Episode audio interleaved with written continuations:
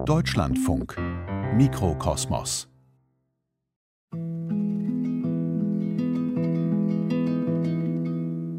Meine Mutter starb, da war ich neun. Und dann hat mein Vater wieder geheiratet. Und dann kam auch gleich ein, ein Baby dazu. Äh, ich hatte eh schon zwei Brüder, also waren wir dann vier Geschwister. Und diese Frau, also meine erste Stiefmutter, war nasse Alkoholikerin und medikamentenabhängig. Und sie war nicht in der Lage, das Baby eigentlich zu versorgen, meinen kleinen Bruder. Mein Vater hat sich dann anschließend von ihr auch scheiden lassen.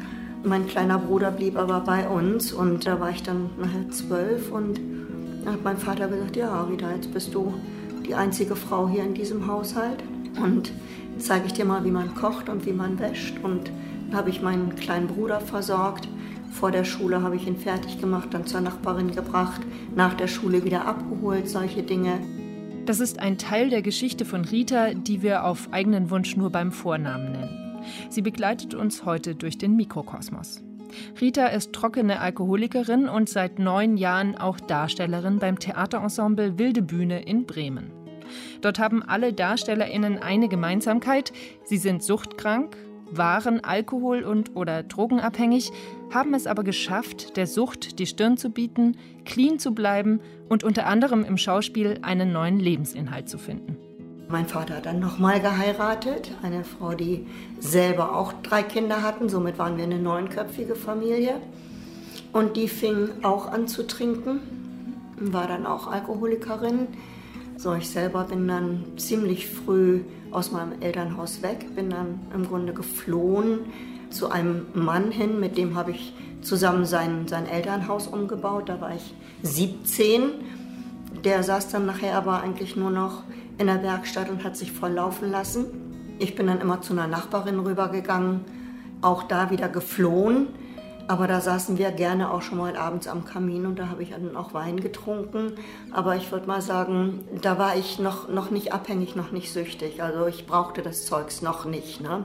Ja, und habe dann später meinen Mann kennengelernt und habe dann mit 25 geheiratet. Und durch meinen Mann ähm, habe ich illegale Drogen kennengelernt, also Dope und Gras und später auch LSD, kam später noch Koks und Speed dazu. Mein Name ist Anna Seibt, schön, dass Sie zuhören. Die Pandemie stellt alle vor Herausforderungen, für die Mitglieder der wilden Bühne ist sie aber eine Probe aufs Exempel. Geht ein Leben ohne Sucht auch in Pandemiezeiten? Wie sie durch die Corona-Monate gekommen sind, das hören Sie in der Mikrokosmos-Reportage von Marius Elfering. Im Anschluss spricht er mit dem Suchtforscher Michael Klein über gelungene und misslungene Drogenprävention, über das gesellschaftliche Stigma der Sucht und die Frage, was erfolgreiche Therapiemöglichkeiten eigentlich bieten müssen. Und dann wir es so jetzt geschrieben, die legt sich ins Bett und dann hört man doch wieder Musik und genau. die Angst kommt wieder. Dann ist die Szene eingeführt und wir könnten natürlich auch so einen Albtraum einfach, äh, die sind auf dem Schulhof oder im Park und danach machen wir eine Angstszene und vielleicht auch nicht immer mit Tiger und Hase, vielleicht mhm. wird es dadurch deutlicher. Weil ich glaube, Angst kann tatsächlich ja überall. Jana Köckeritz ist Theaterpädagogin. Sie hat die Wilde Bühne in Bremen 2003 zusammen mit Michaela Uhlemann-Lanto gegründet. Etwa 15 Darstellerinnen und Darsteller sind heute Teil des Ensembles. Die Zahl schwankt immer etwas. Maler ja auch unheimlich viel Aufwand betreibt, dass man ja nicht sieht, was zu Hause los mhm. ist.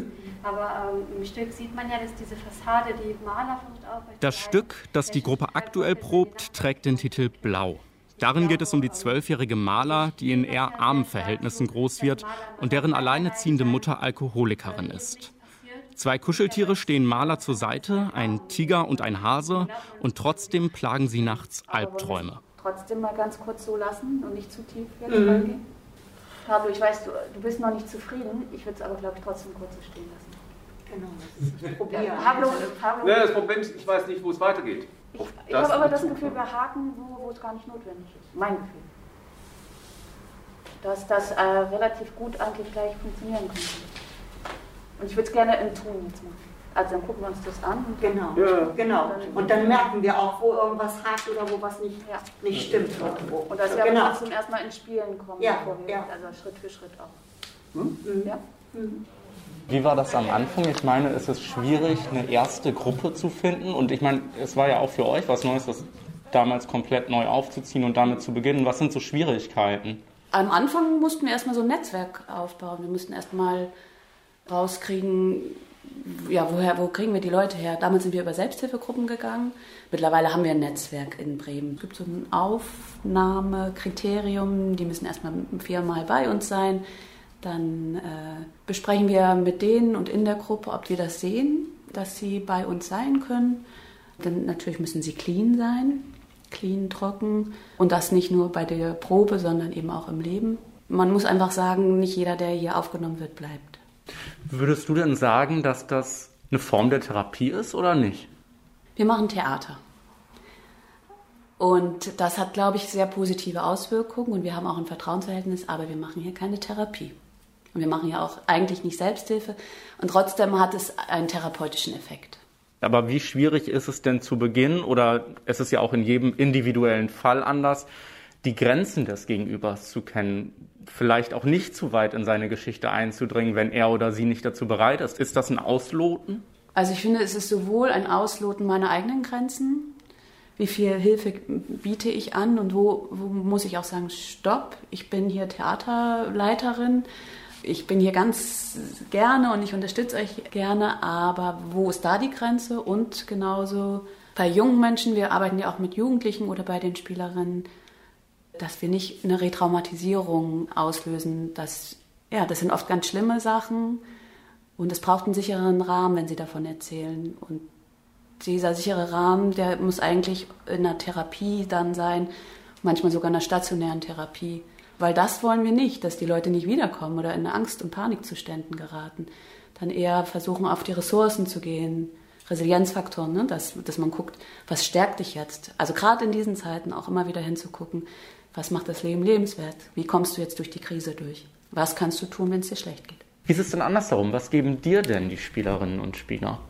Menschlichkeit, Ehrlichkeit. Also wir haben hier so einen Umgang miteinander, unglaublich ehrlich zu sein. Die geben mir Tiefe, Selbstreflexion. Ich kann so viel von denen lernen. Wie man mit Krisen umgeht, wie, ja, wie, wie man mit Menschen spricht. Also ich habe viel von denen gelernt. Ja. Wenn ich dann zu Hause war, da musste ich vormittags dann tatsächlich meinen ersten Drink schon haben. Da hatte ich mich gewöhnt und dann war dann auch tatsächlich die Abhängigkeit da. Da fing sich alles an, nur noch um den Alkohol zu kreisen. Wo kriege ich das Geld her? Wo kriege ich den Sprit her? Wie entsorge ich das Leergut, ohne dass das auffällt? Solche Dinge. Aufhören konnte ich dann, da war ich 37 da war das tatsächlich so, dass ich überhaupt kein Geld mehr zu Hause hatte. Die Sparschweine der Kinder, die waren schon geplündert. Und mein Mann hatte mir versprochen, er bringt noch einen Freund mit und er bringt Geld mit und er bringt auch eine Flasche Sprit mit. Ich hatte nichts mehr zu Hause und dann kommen die beide an, sind beide schon angetrunken und angekokst, aber brachten nichts mit, kein Geld und kein, kein Sprit. Und dann bin ich ausgerastet, kriegte das Rumschreien und das Rumheulen. Und unser Freund, der guckte mich dann an und sagte, ey, sag mal, geht's noch? Du bist Alkoholikerin, meine Liebe. Und die Einzige, die da was dran machen kann, das bist du. Und da war ich erst total sauer und hab geheult. Und irgendwann war dann so ein Punkt, wo ich ganz ruhig wurde in mir drin. Und da habe ich ihn angeguckt und habe gesagt, Ralf, du hast recht. Ralf! Achso, zwei, drei, vier, sieben, zwei, drei, vier, sechs. Bevor es auf die Bühne geht, wärmt sich das Ensemble auf. Sie spielen kleinere Spiele, laufen durch den Theatersaal, bekommen ein Gefühl für die Bühne. Eine der Darstellerinnen heißt Kati. Sie ist 38 Jahre alt und will auch nur beim Vornamen genannt werden. Ihre hellen Haare schauen unter einer blauen Kappe hervor, die sie auf dem Kopf trägt. Sie spielt Maler, deren Lieblingsfarbe blau ist, Katis erste Hauptrolle. Kathi ist kurz vor der Corona-Pandemie zum Ensemble hinzugestoßen. Da noch immer kein Publikum ins Theater kommen darf, probt sie mit den anderen für eine Geistervorstellung, nur für sich selbst, ohne Zuschauer und Zuschauerin. Kathi war drogenabhängig, ist aber seit gut zwei Jahren clean. Zuvor gab es kaum eine Droge, die sie nicht ausprobiert hat. Was hast du konsumiert so? Ähm, so diese gängigen Partydrogen, Ecstasy, Speed, Ketamin, LSD, 2CB, also eine ziemlich bunte Tüte, würde ich sagen. Bin dann aber sehr schnell eigentlich auf Ketamin hängen geblieben. Das fand ich, das war irgendwie mein Ding, das fand ich großartig. Es endete letztlich dann in der Obdachlosigkeit. Also ich habe es nicht mehr geschafft, irgendwie meine Miete zu bezahlen oder mich um Hartz IV zu kümmern. Ich war eigentlich, eigentlich habe ich gar nichts mehr so richtig hingekriegt.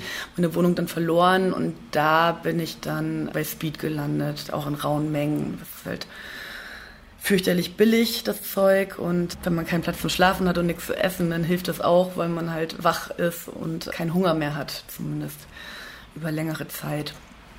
Was war das für eine Zeit? Also ich würde sagen, das war eigentlich ein Schlag zu viel. Also und letztlich hatte ich so das Gefühl, jetzt schlage ich zurück. Also eigentlich wurde jeder mein Feind, der noch ein Mietverhältnis irgendwie inne hatte. Vor allen Dingen meine vorherigen Wegbegleiter und Freunde, von denen ich mich ja verlassen gefühlt habe oder ich irgendwie mehr erwartet hätte oder so. Genau und habe die dann beklaut, wo es möglich war irgendwie. Also genau die Leute, die mir sicherlich gerne noch geholfen hätten, vielleicht nur einfach meinen Zustand nicht ausgehalten haben, in dem ich mich da befunden habe. Da habe ich die Brücken eigentlich abgerissen, indem ich, ja, indem ich sie bestohlen habe. Und ich war in der Zeit sehr alleine. Ja, anfangs hatte das was von Freiheit. Ich habe auch irgendwelche Fahrräder, Fahrradanhänger, alles, was nicht angebunden war, habe ich mir eigentlich eingesammelt. So. Und das, komische Zeit. Und dann vor allen Dingen, als es dann Winter geworden ist, auch eine ziemlich verzweifelte Zeit. Ich habe dann so einen Kleingarten besetzt, der offensichtlich schon mehrere Jahre nicht mehr benutzt worden ist. Ziemliche Endstation, so würde ich sagen. Wie viel Biografie von Kati steckt denn in der Hauptperson? Es gibt da schon einige Parallelen. Also was mir sehr, sehr bekannt vorkommt, sind die Nachtszenen. Also wir sehen Maler dreimal bei sich zu Hause im Bett, wo sie versucht, Ruhe zu finden und sie kann nicht zur Ruhe kommen, weil sie hört, dass ihre Mutter Musik hört, wahrscheinlich auch trinkt. Was ich auch kenne, ist so der Versuch, die Mutter da irgendwie zu beschützen und vielleicht auch sogar zu retten, zu trösten, irgendwas zu tun, aber es nicht zu können. Also es gibt schon Parallelen, aber glücklicherweise auch ein paar Unterschiede zu meiner eigenen Geschichte, was glaube ich auch wichtig ist, um sich da abzugrenzen. Die wichtigste Unterscheidung ist, glaube ich, dass es, weil es ein Ermutigungsstück sein soll, es die Szene gibt, wo Maler wirklich zu ihrer Mutter geht und sagt, ich will, dass du aufhörst zu trinken, du hast es mir versprochen. Und da klar appelliert. Das führt zwar zu nichts, also zu einer, wenn überhaupt, gewalttätigen Situation, das hört man nur. Also es führt eher zu Stress, aber sie traut sich das und sie macht das. Und das habe ich eigentlich nie gewagt. Aber was ist das Stück dann für dich? Ist das auch ein Ermutigungsstück? Ja, also allein über das auf der Bühne stehen und das zu machen. Also ich bin ja eigentlich recht lampenfiebrig und durch die Übung, das einfach mal zu machen und zu merken, das funktioniert schon, werde ich, glaube ich, mutiger insgesamt auf der Bühne.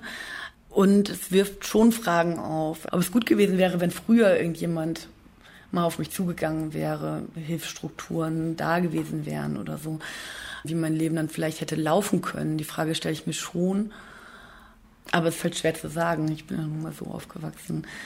Aber klar habe ich die Hoffnung, dass es vielleicht bei den Schülerinnen, die sich das dann angucken oder den Jugendlichen dazu führt, dass sie sehen, aha, es gibt also Möglichkeiten, da einzugreifen und man kann dagegen was machen und man ist damit nicht allein. Das gibt mir schon Hoffnung, es gibt mir auch Mut, denke ich. Ja, und dann war ich am 4.12.1992, saß ich dann das erste Mal abends im Meeting der anonyme Alkoholiker und brauchte von da an nicht mehr zu saufen. Habe mich dann durchgekämpft, einen kalten Entzug zu Hause gemacht, mit Fäusten in den Taschen im Wald rumgelaufen, solche Dinge und ja, bin seitdem trocken und clean. Krass. Das ist ja ein richtiges Gewölbe hier. Ja, schön dieser Unterschied, schön ihr zwei, genau. Ne? Der eine freut sich dran, ja genau, die andere staunt, ja. Super. Viele Flaschen. Kannst du ruhig ein bisschen weiter gucken noch, das ist recht, guck richtig so ein bisschen in diese Regale rein. Ja, ja, ja. Genau. Zwei Schritte nach vorne. Ja, geh ruhig noch ein bisschen vor und geh ein bisschen näher ran. Ja. Mit Sport und so, ja. Ja, ja, genau. Ja, super. In dieser Szene zeigt ein Schulfreund von Maler ihr den Weinkeller seiner Eltern.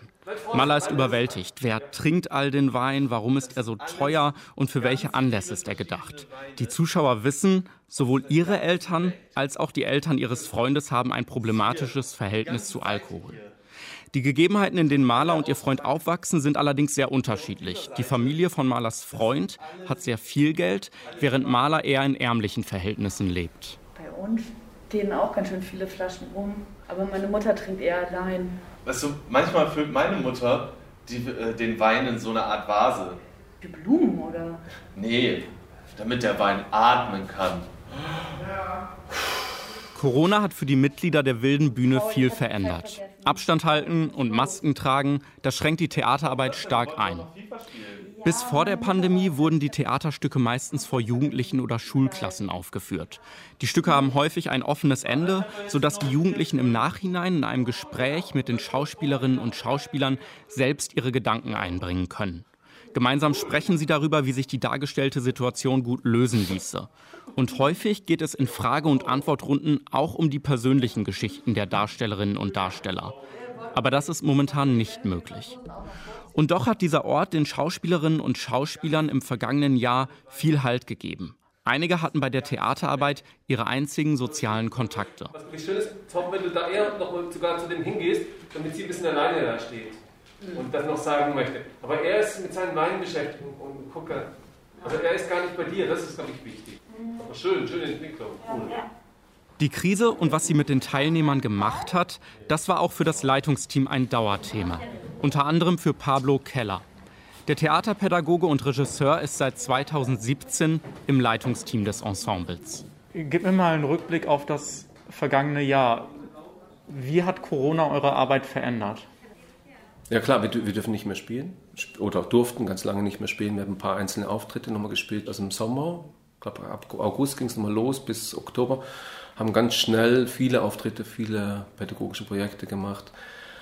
Das war ein Aufatmen. Dann gab es Äußerungen, als wir wieder spielen durften, von der Spielerin, ah, jetzt bin ich wieder ganz oder jetzt ist ein Teil von mir wieder da. Ich glaube, es geht nicht nur ums Spielen, sondern es geht auch darum, dass sie merken, vor ihnen sitzen Leute, Jugendliche, die haben die gleichen Probleme, die gleichen Fragen, die gleiche Zug zu konsumieren, wie sie selber auch. Und sie entscheiden sich immer wieder, ich konsumiere nicht als Spieler und Spielerin. Und wenn sie das nicht mehr machen können, nicht mehr aktiv aussprechen können, wenn sie nicht mehr Menschen haben, denen sie das erzählen können, weshalb sie das so entschieden haben und wie schwer dieser Weg ist, immer wieder sich zu entscheiden, nicht zu konsumieren, wie schwer dieser Weg ist, um diese Gefahrenzonen rumzugehen, dann fehlt wie so eine, so eine Kraft, an dem dran zu bleiben. Aber es sind Leute rückfällig geworden in diesem Jahr. Ja, massiv. Es war klar, wenn jemand hier eine Weile ist, dann ist das sicher. Das können wir im Moment nicht mehr sagen. Wir haben viele Rückfälle im Konsum, sind zwar alle wieder gekommen, und viele Klinikaufenthalte, also auch auf psychische Drucksituationen, viel höhere Belastung, Einsamkeit, Depression, absolut Gewalt. Na, ich hatte quasi nur die Flasche weggestellt. Mehr hatte ich gar nicht wirklich gemacht. Und ich habe es tatsächlich geschafft, nicht zu saufen. Aber die Therapie, die war so, so wichtig für mich. Und ich bin im Grunde auch froh gewesen, dass ich schon viereinhalb Jahre trocken war, weil ich glaube, in der Anfangszeit, als ich trocken wurde, da hätte ich eine Therapie noch gar nicht wirklich aufnehmen und verarbeiten können. Da war ich irgendwo noch gar nicht mit mir so weit. Und dann ne, hatte ich einen, einen schweren psychischen Zusammenbruch, Panikattacken und solche Sachen. Und da bin ich dann für zehn Wochen in eine Klinik gegangen, in eine psychosomatische Klinik, die auch mit Suchtkranken gearbeitet haben.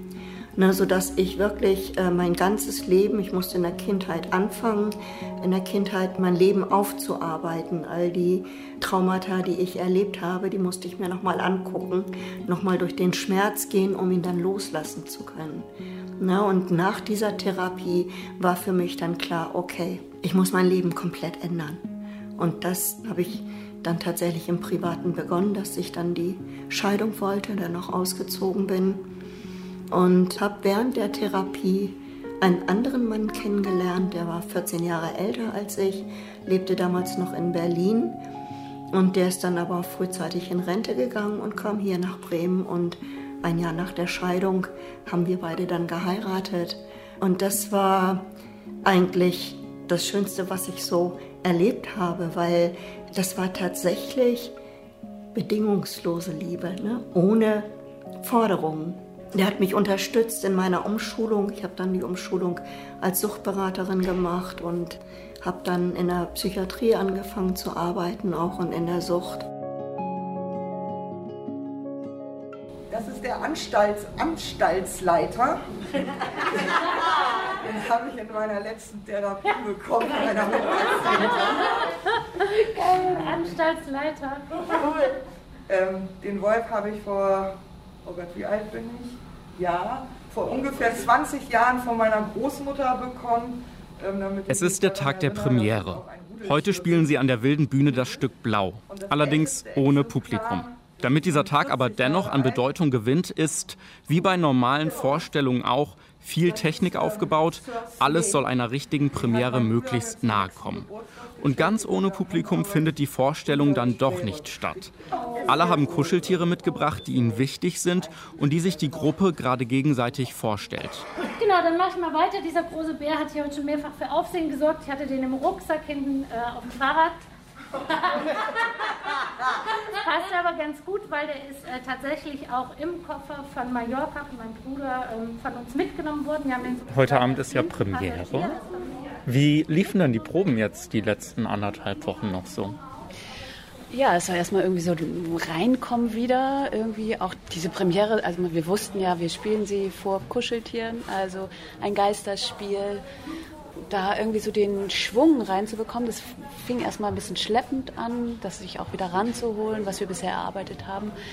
Und haben auch zwei neue Besetzungen gehabt. Das hat tatsächlich mit Rückfällen zu tun, das hat mit Krisen zu tun. Und das war erstmal anstrengend und trotzdem habe ich das Gefühl, wir haben, wir haben Fahrt aufgenommen. Als ich mich damals habe scheiden lassen, sind meine Kinder bei meinem Mann geblieben. Aber ich musste das akzeptieren. Meine Kinder hatten ein Recht, so zu entscheiden. Und ich habe dann regelmäßig angerufen. Ja, dann rief ich an und das war dann immer sehr einsilbig, diese Gespräche. Wie geht's? Gut macht die Schule gut. Also sie wollten auch nicht wirklich mit mir sprechen. Wo ich dann gesagt habe, wisst ihr was, ich rufe jetzt nicht mehr alle zwei Tage an, ich lasse das. Ich sage, ich merke, ihr möchtet das jetzt gar nicht. Und wir warten jetzt mal ab, wenn ihr mich wieder sehen wollt oder mit mir sprechen wollt, dann macht ihr den Schritt. Ich will euch nicht bedrängen. Und dann habe ich gewartet. Meine Hand ging immer wieder zum Telefonhörer. Nein, habe ich mir wieder auf die Finger gehauen, lass es. Und nach sechs Wochen haben meine Kinder sich dann wieder gemeldet. Haben mich dann auch besucht und solche Sachen. Und das war so, so eine tiefe Dankbarkeit in mir. Ne? Also je älter meine Kinder dann wurden, desto offener konnten wir da auch drüber sprechen, über die Sucht, über die kaputte Ehe, über alles dieses. Und ja, meine Kinder meine Kinder haben mir vergeben und das ist nicht selbstverständlich.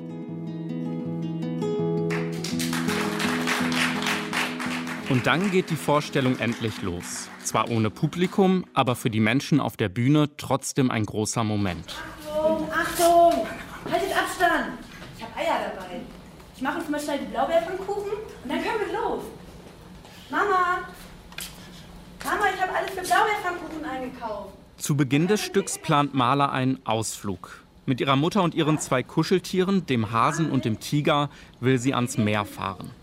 Doch ihre Mutter fühlt sich nicht gut und der Ausflug platzt. In jeder Szene wird deutlicher, dass ihre Mutter alkoholkrank ist. In der Schule wird Maler deswegen gemobbt. Vor Freunden schämt sie sich, über ihre Situation zu sprechen.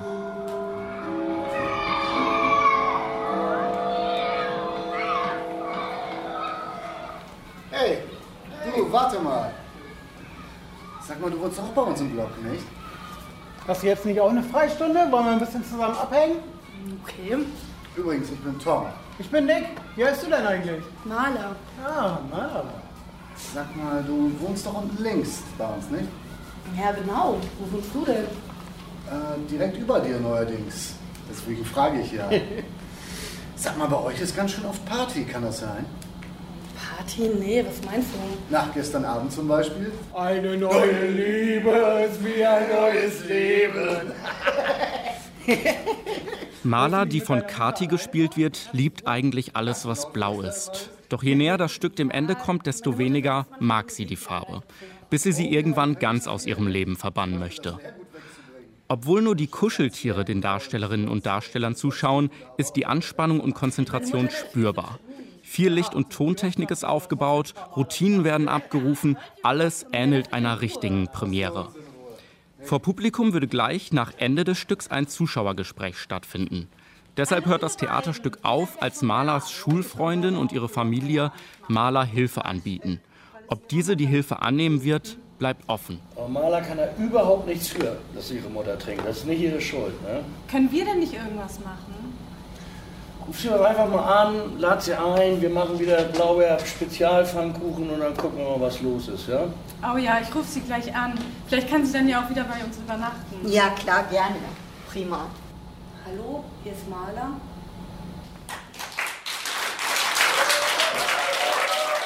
Nach der Premiere bittet Rita das Leitungsteam der Wilden Bühne nach vorne. Für alle hier war das vergangene Jahr sehr schwierig. Liebe Michaela, Jana, Pablo, darf ich euch mal hier so mittig bitten? Bitte. Wie in der Schule. Wie in der Schule, ja. Weil, ähm, ihr seid einfach unsere Hauptperson. Ähm, das seid war scheiße, ich auch. ähm, aber das war so ein verrücktes, hartes Jahr für jeden von uns. Und nach dem ersten Lockdown habe ich gedacht, wenn wir nicht mehr das tun können, was, wofür wir eigentlich sind, dann bricht alles auseinander. Das war meine Angst. Und ihr wart es. Ihr habt uns wieder zusammengetrommelt. Ihr habt gesagt, komm, wir machen weiter, nicht aufgeben. Und wir haben noch eine Aufgabe zu erfüllen. Und ja, ihr seid einfach ein sicherer Hafen für uns. In tosenden Wellen können wir uns bei euch in Sicherheit bringen.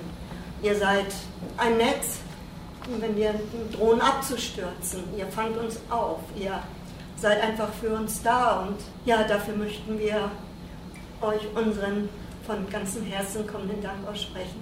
Danke. Danke. Mit der Hoffnung, dass das Ensemble bald wieder vor Publikum spielen darf, endet die Premiere von Blau an der Wilden Bühne in Bremen. Tiger und Hase! Doch wie kann man verhindern, dass Menschen überhaupt in die Sucht rutschen? Damit beschäftigt sich der Suchtforscher und Psychologe Michael Klein. Ich habe mit ihm darüber gesprochen, wie Suchtprävention in Deutschland angegangen wird, ob das funktioniert und was die Stigmatisierung Suchterkrankter für die Betroffenen bedeutet.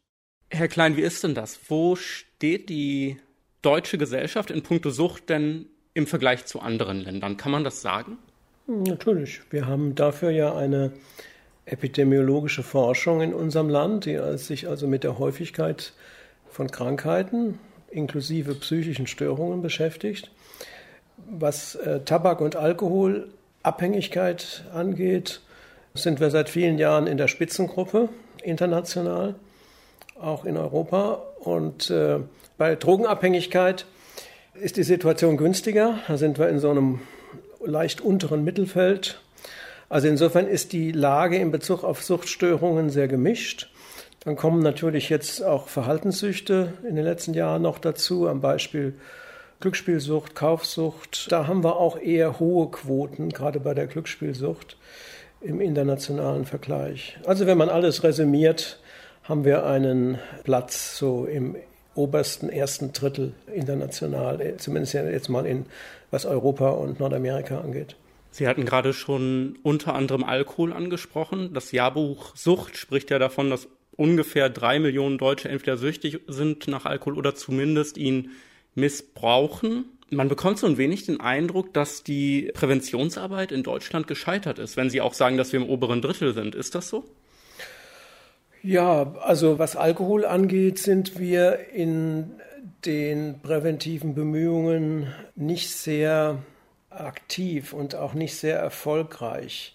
Es gibt zwar viele Präventionsstellen, Suchtpräventionsstellen, die vor Ort arbeiten, aber wir haben bei Alkohol das Problem, dass die gesellschaftlichen Rahmenbedingungen für Suchtprävention eher ungünstig sind.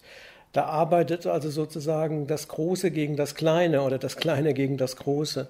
Diese ungünstigen Rahmenbedingungen, zum Beispiel der äh, sehr niedrige Preis für Alkohol, vergleichsweise. Der ist sogar in den letzten Jahrzehnten inflationsbereinigt äh, gefallen noch, also ist billiger geworden.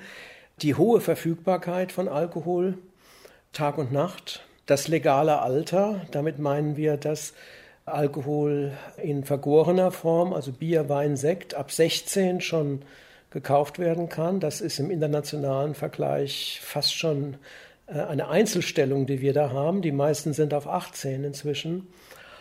Das sind eine ganze Reihe von Faktoren, die, äh, die das begünstigen, dass wir so hohe Alkoholquoten haben, was Sucht angeht. Hinzu kommt natürlich das positive Image, die Allverfügbarkeit des Alkohols, dass die Menschen wenig aufgeklärt sind über die Folgen übermäßigen Alkoholkonsums.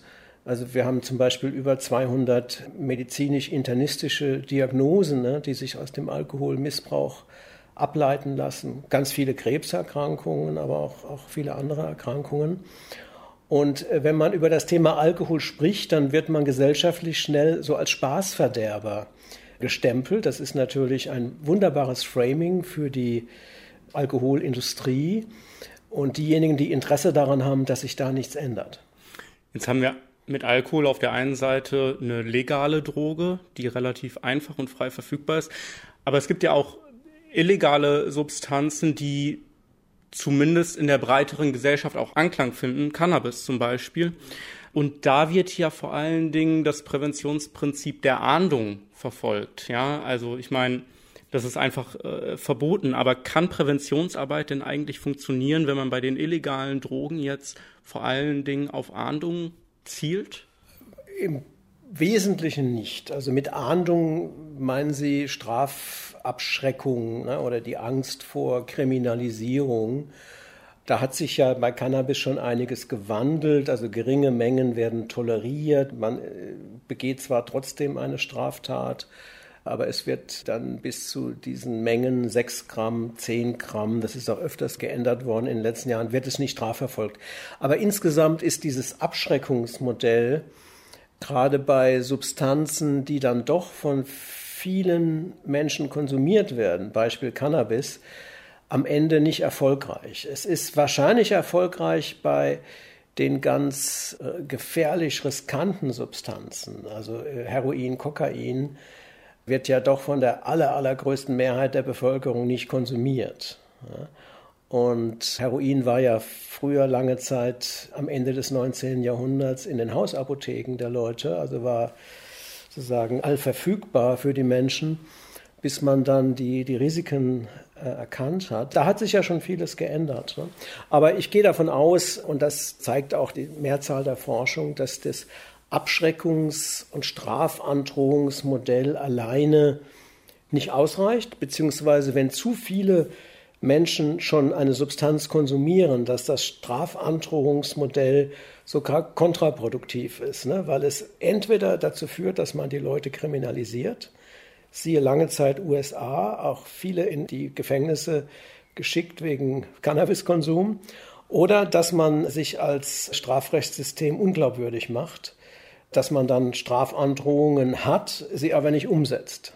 Wenn das Bestrafungsmodell in der Weise, wie wir es gerade nutzen, nicht funktioniert, welches Modell würde denn dann funktionieren? Naja, es gibt viele Modellvorstellungen schon in der Drogenpolitik oder in der Substanzpolitik, die aber wenig öffentlich bekannt sind. Also eines der entscheidenden Modelle ist, dass man Strafandrohungen nur als ein Mittel bei besonders riskanten Substanzen nimmt, in einem ganzen Konzert von anderen Mitteln, die man hat.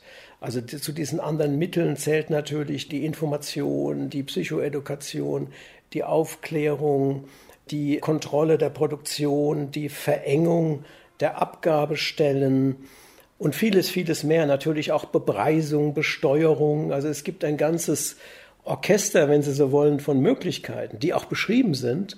Die muss eine Regierung dann halt auch mal ergreifen und umsetzen. Ne?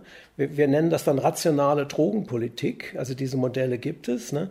Zum Beispiel die hochriskanten Substanzen verengen und bestimmte Formen auch verbieten. Ne? Und dann weniger riskante Substanzen, dass man die eben freier abgibt. Ne? Welche psychischen Faktoren begünstigen denn Suchtverhalten? Im Grunde alle negativen. Das ist die Traumatisierung in der Kindheit durch Gewalt, sexuell oder physisch oder psychisch, weil Suchtmittel eben ein Trauma sehr gut erstmal abdecken oder abfiltern. Aber es ist natürlich auch Ängste und Depressionen und Einsamkeit. Aber es ist auch Aggressivität und Persönlichkeitsstörungen. Also es gibt ganz viele psychische Auslösefaktoren für Sucht. Und Sucht entsteht ja dann über Substanzkonsum. Ne? Das heißt, die Menschen machen dann Erfahrungen, wie die Substanzen wirken und die wirken fantastisch am Anfang, sonst würden sie nicht weiter konsumieren. Ne? Also mal wie die Angst lässt nach oder die, äh, die Traumaträume kommen nicht mehr so.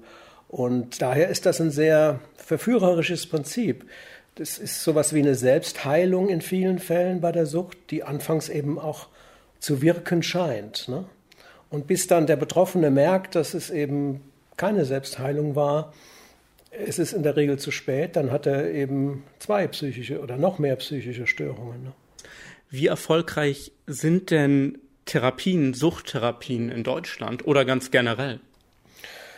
Ja, die Suchttherapien, die es bei uns gibt in Deutschland, sind vergleichsweise sehr erfolgreich. Das liegt aber auch daran, dass da Geld reingesteckt wird, überwiegend aus der Rente, aus der Rentenversicherung. Das ist auch so ein deutsches Sonderding.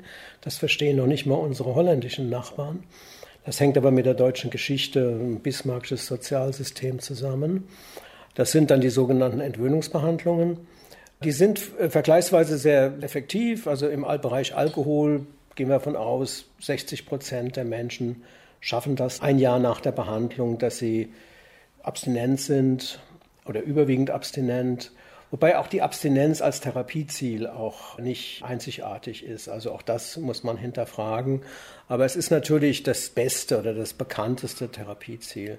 Und diese 60 Prozent bei Alkohol, bei Drogen ist es niedriger. Da sind wir so zwischen 25 und 30 Prozent. Aber das ist alles vergleichsweise recht gut. Jetzt kann ich mir vorstellen, dass wenn ich in eine Therapie gehe, die beste Therapie nichts bringt, wenn sich vielleicht auch an meinem Umfeld nichts ändert. Ich habe das jetzt zum Beispiel bei der wilden Bühne in Bremen mitbekommen, dass sich da sehr viele Menschen aus ihrem alten Umfeld lösen mussten, von alten Freunden trennen mussten, auch vielleicht von der Familie lösen mussten, um ein neues Leben zu starten ohne die Sucht. Beobachten Sie das häufig, dass das zwangsläufig notwendig ist, um was Neues zu beginnen? Naja, es kommt auf die faktische Qualität des sozialen Umfeldes an. Äh, deshalb müssen wir uns das auch anschauen. Also ist das soziale Umfeld stützend für eine Veränderung oder hinderlich für eine Veränderung? Vielleicht sogar störend bei einer Veränderung. Das kann alles sein. Gerade im Drogenbereich, was ja eine, sozusagen eine gesellschaftlich geschaffene Subkultur ist, durch die Drogengesetzgebung, bewegen sich die Menschen am Ende nur noch unter Drogenabhängigen, ja, weil es nur dort Drogen gibt, weil es nur dort Akzeptanz gibt und deshalb finden sie auch da ihre Freunde und Partner auch. Ne? Insofern, wenn ich dann als Drogenabhängiger mit den Drogen aufhöre, ist es so, als ob ich von einem Tag auf den anderen keine Freunde und keine Sozialbezüge mehr habe, weil ich dieses ganze Feld, was ja noch konsumiert, im Grunde loslassen muss. Ne? Und das ist eine schwierige Aufgabe für den Betroffenen, ein neues soziales Bezugssystem aufzubauen. Ne? Das kann die Sucht-Selbsthilfe sein, gibt es aber in ländlichen Regionen für Drogenabhängige so gut wie nicht. Ne? Oder eben Personen in der Therapie kennenlernen.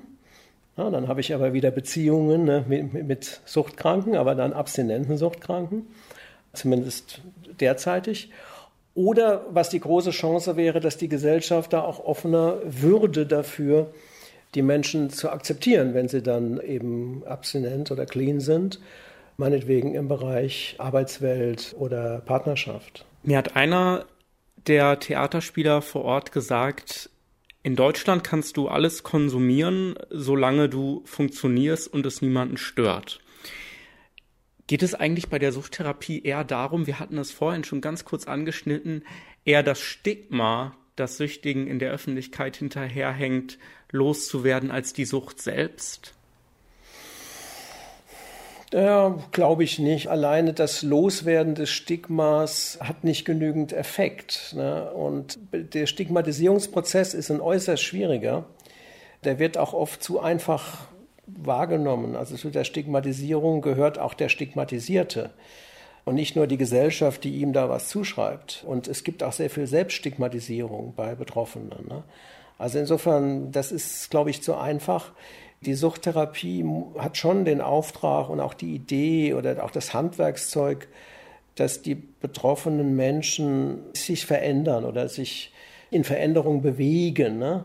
Welchen Effekt hat das denn jetzt zum Beispiel bei so einem Theaterprojekt wie dem, von dem ich gesprochen habe, dass ich auf einmal vor Zuschauern spielen kann, dass ich meine eigene Geschichte mit auf den Weg geben kann? Was für Effekte hat das? Also das ist sicherlich für die meisten eine ganz schwierige Konfrontation mit Ängstlichkeit, mit so einer Kognition, das schaffe ich nicht. Ne? Und es dann zu bewältigen, ist natürlich ein ganz großer Schritt. Ne? Und dann können sich die Menschen auch äh, daran gewöhnen, was sie können und was sie sind, also Selbstwirksamkeit entwickeln. Kann das was Rauschhaftes haben? Ja, klar.